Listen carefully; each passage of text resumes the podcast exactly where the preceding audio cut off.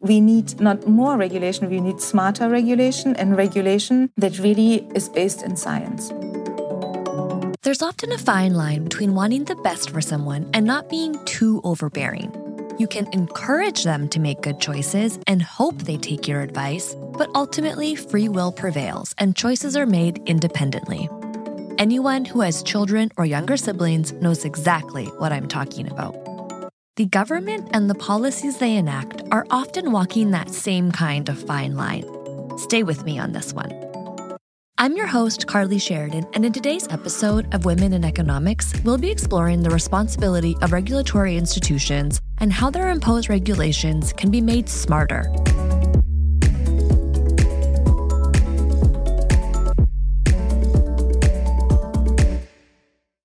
While the exact definition of law has long since been debated, the laws and regulations enacted by our governments are, in theory, meant to protect citizens, equalize opportunity, and create a unified playbook of sorts that all citizens are meant to follow dictatorial governments excluded, of course, and very heavy emphasis on the in theory here, because it must be stated that many laws, both in the past and still in place today, are rooted in systemic oppression and designed specifically to uphold that oppression. Our understanding of this landscape and access to knowledge is much more sophisticated today than it was even a few decades ago. News reports from various media sources have all touted 2020 as the year of social activism, which rightfully puts more pressure on governments and institutions to really get it right. Today's guest has devoted much of her career to working within that intersection of information asymmetry between people, companies, and regulations. Economist Antoinette Schoar specializes in entrepreneurial finance, household finance, access to finance, and financial technologies, essentially any and all things finance and accounting related. She's examined the impacts of big data collection, the disparity between those with different levels of financial literacy, and the psychology behind certain investment decisions. In general, how have technological changes, big data, and fintech changed financial services for consumers? Fintech has been building obviously on machine learning, big data, AI. And I think over the last decade, it has quite rapidly transformed the retail experience in consumer finance. On the one hand, it has made a lot of things much more um, convenient, efficient, and comfortable, right? You don't have to stand in line to pay for anything. You have online access, cell phone access um, to your payments, to your loans. Similarly, the fact that we can use big data to make better credit scoring decisions has very much brought down the cost of consumer finance interest rates or the spreads over the interest rates are much lower now than, say, 10 or 20 years ago, even. But very clearly, there's also a possibility of creating more fragility in the market. So, some of my work has actually looked at the fact that, say, financially less educated or less sophisticated people can also be hurt due to the fact that now lenders and financial institutions know much more about your behavioral biases, in a way, about your weaknesses, and therefore then might find it easier to exploit them. Speaking of consumers who are less financially sophisticated, you found that credit card companies target them specifically through certain tactics. How do they achieve this type of targeting, and what do these tactics look like? One interesting feature of the US credit card market is that most of the credit cards are sold via mailers or letters that are sent to you in, in the mail. And those letters then can be targeted very much towards your particular characteristic, right? The beauty is that we have fine grained data at the personal level where we see the financial mail that different households are receiving or did receive over the last 20 years. And what this allowed us to do is to use actually machine learning to classify the letters themselves. What interest rate did you get? What over limit fees? What overdraft fees? But also how the letter is displayed. Do you show the most important information on the front page versus only hidden on the last page? Um, what do you emphasize? What kind of photos were used in the letter, etc. And what we find there is that people that are less educated and financially less prepared are receiving, first of all, offers that are much more backloaded in its fee structure. So they actually typically receive pretty low interest rates relative to their credit type, but then their late fees, their over limit fees, their penalty APRs, or their penalty interest rates are very high. And they are typically hidden on the back page in small font, even with very complicated language. Because we have all this information about the letter, we can even classify the complexity of language page by page. When this information is provided to less educated people, quite counterintuitively, right, it's made more complicated, or it uses more complicated language when it's aimed at less educated people. Are there any net positives to these companies collecting more personalized consumer data? The plus side is that you can now, on the one hand, target people with the type of products that they really want. What we have seen is now companies and the market overall is much better at offering you things when you really need them. It's just more convenient and you're in a way better informed because of it. And then the other big benefit is that the cost of credit has definitely gone down because if I can actually now screen people better who are very bad credit, it makes credit for everyone cheaper. And so that we've definitely seen.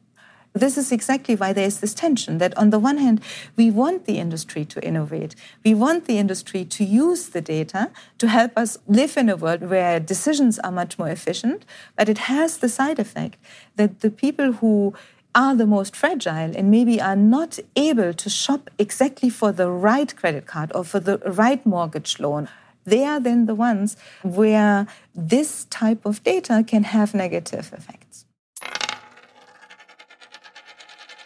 So, how can this be balanced? What can be done to stop companies from taking advantage of less financially literate people while also putting the right or most personalized offerings in front of people? At its heart is this big question, which is what to do when the consumer is not prepared to really engage in the market.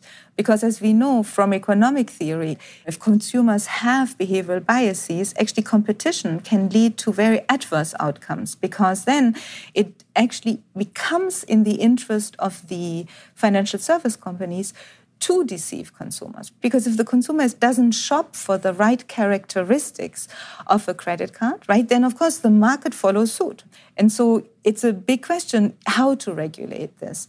In the US, the Consumer Financial Protection Bureau and the Card Act, which was passed in 2011, actually tried to limit some of the biggest abuses in the credit card industry. So, for example, charging over limit fees or charging very high late fees was curtailed in that law, which were some of the things, right, we had also pointed out were some of the most troublesome strategies.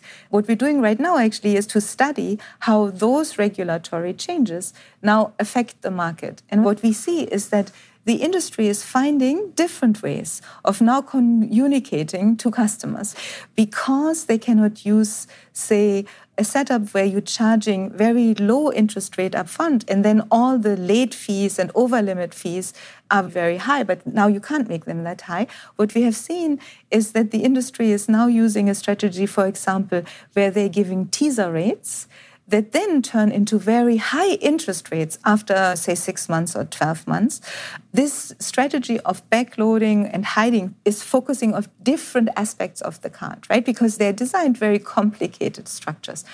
The reason why I'm saying this is that while the regulation has curtailed some of the worst abuses, in some sense, regulation will always be a step behind the industry. And so it is in a way a difficult game between industry and regulator how to really make the market fair for the least prepared people in that market.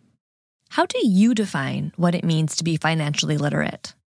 Financial literacy seems to be very much correlated with general literacy and education. So that's clearly a very strong effect. That even numeracy is obviously important in financial literacy because if you have trouble um, calculating a net present value or just even a compound interest, right, then it makes it already much more difficult. So education is definitely one big step in the direction of making people more financially literate. But you know, financial literacy is not just a matter of smartness and education, it's also a matter of how much attention you pay. So I would say I'm probably financially very literate, but there are many financial decisions I might make when I'm distracted and when I'm not paying enough attention.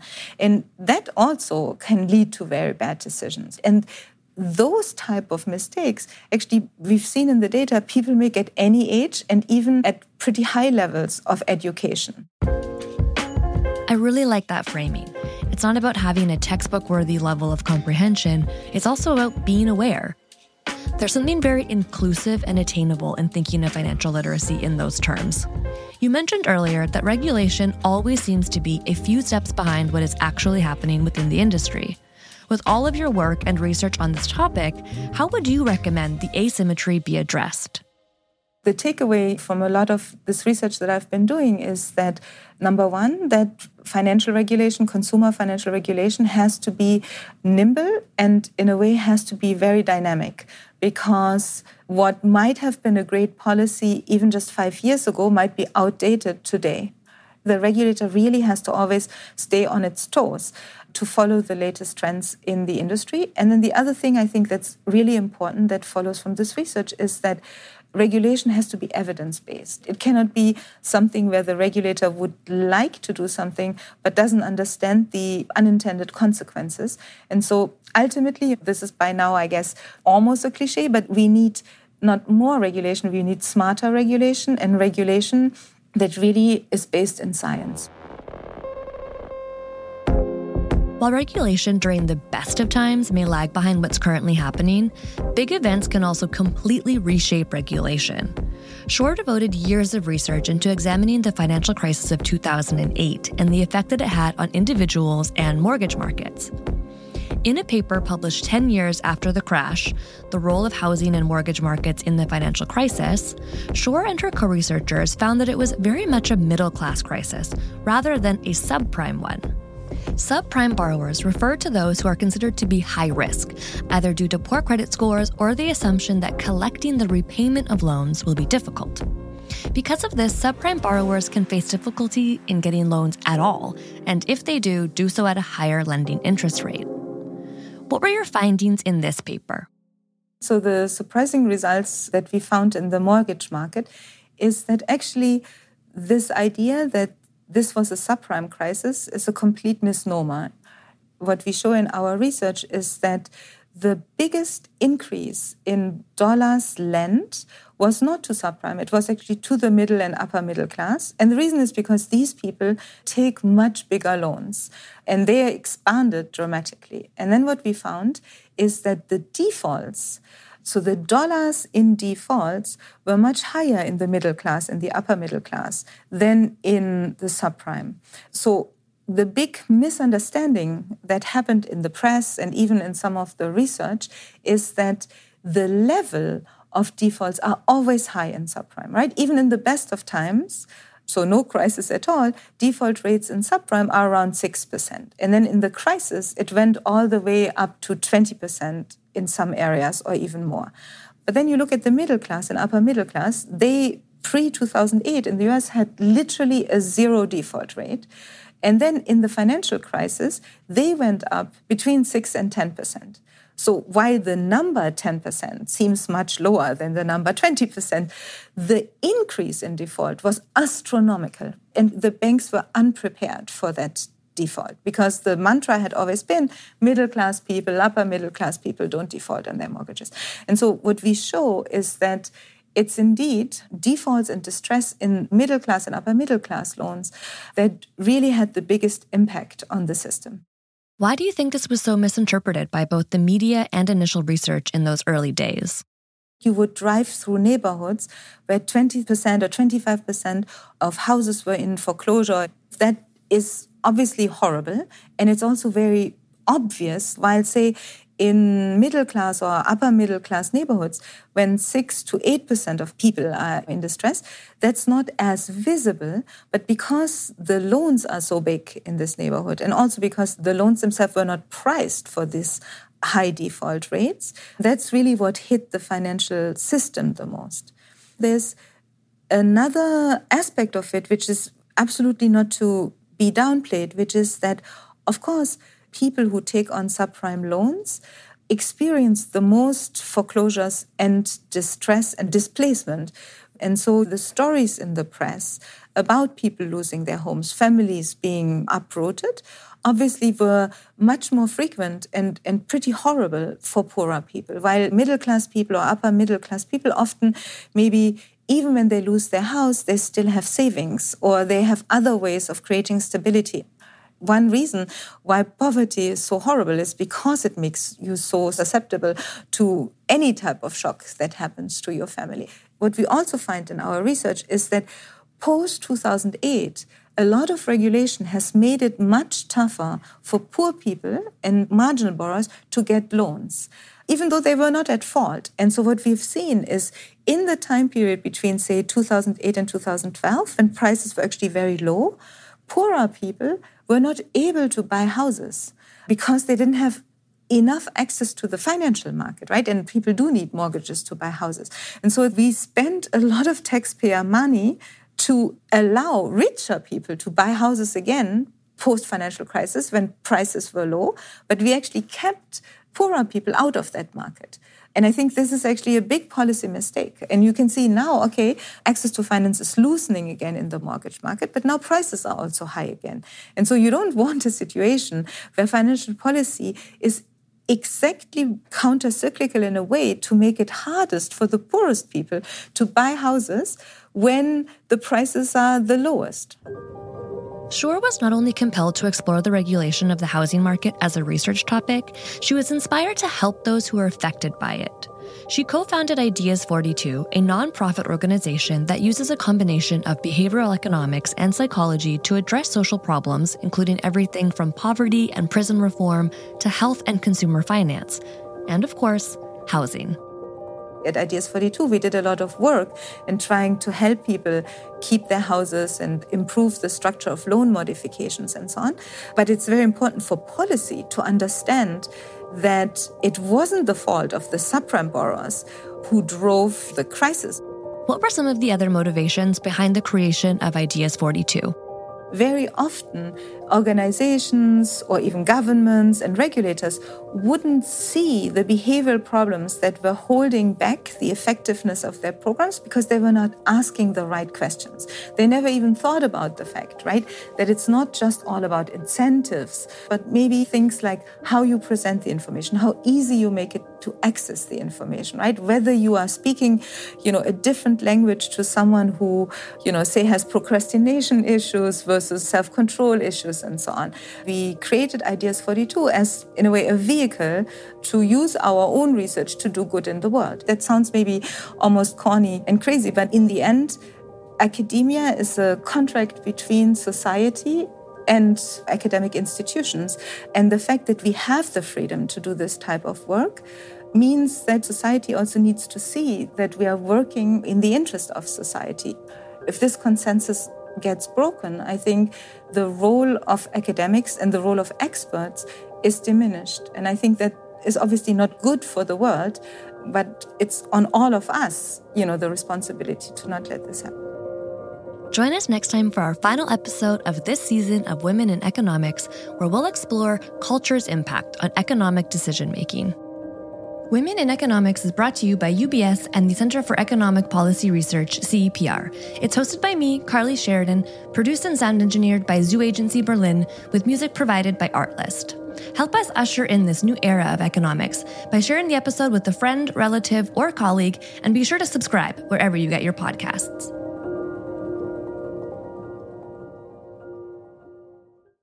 The featured persons and the Center for Economic Policy Research are not affiliated with UBS. This presentation is for informational and educational purposes only and should not be relied upon as investment advice or the basis for making any investment decisions. The views and opinions expressed may not be those of UBS.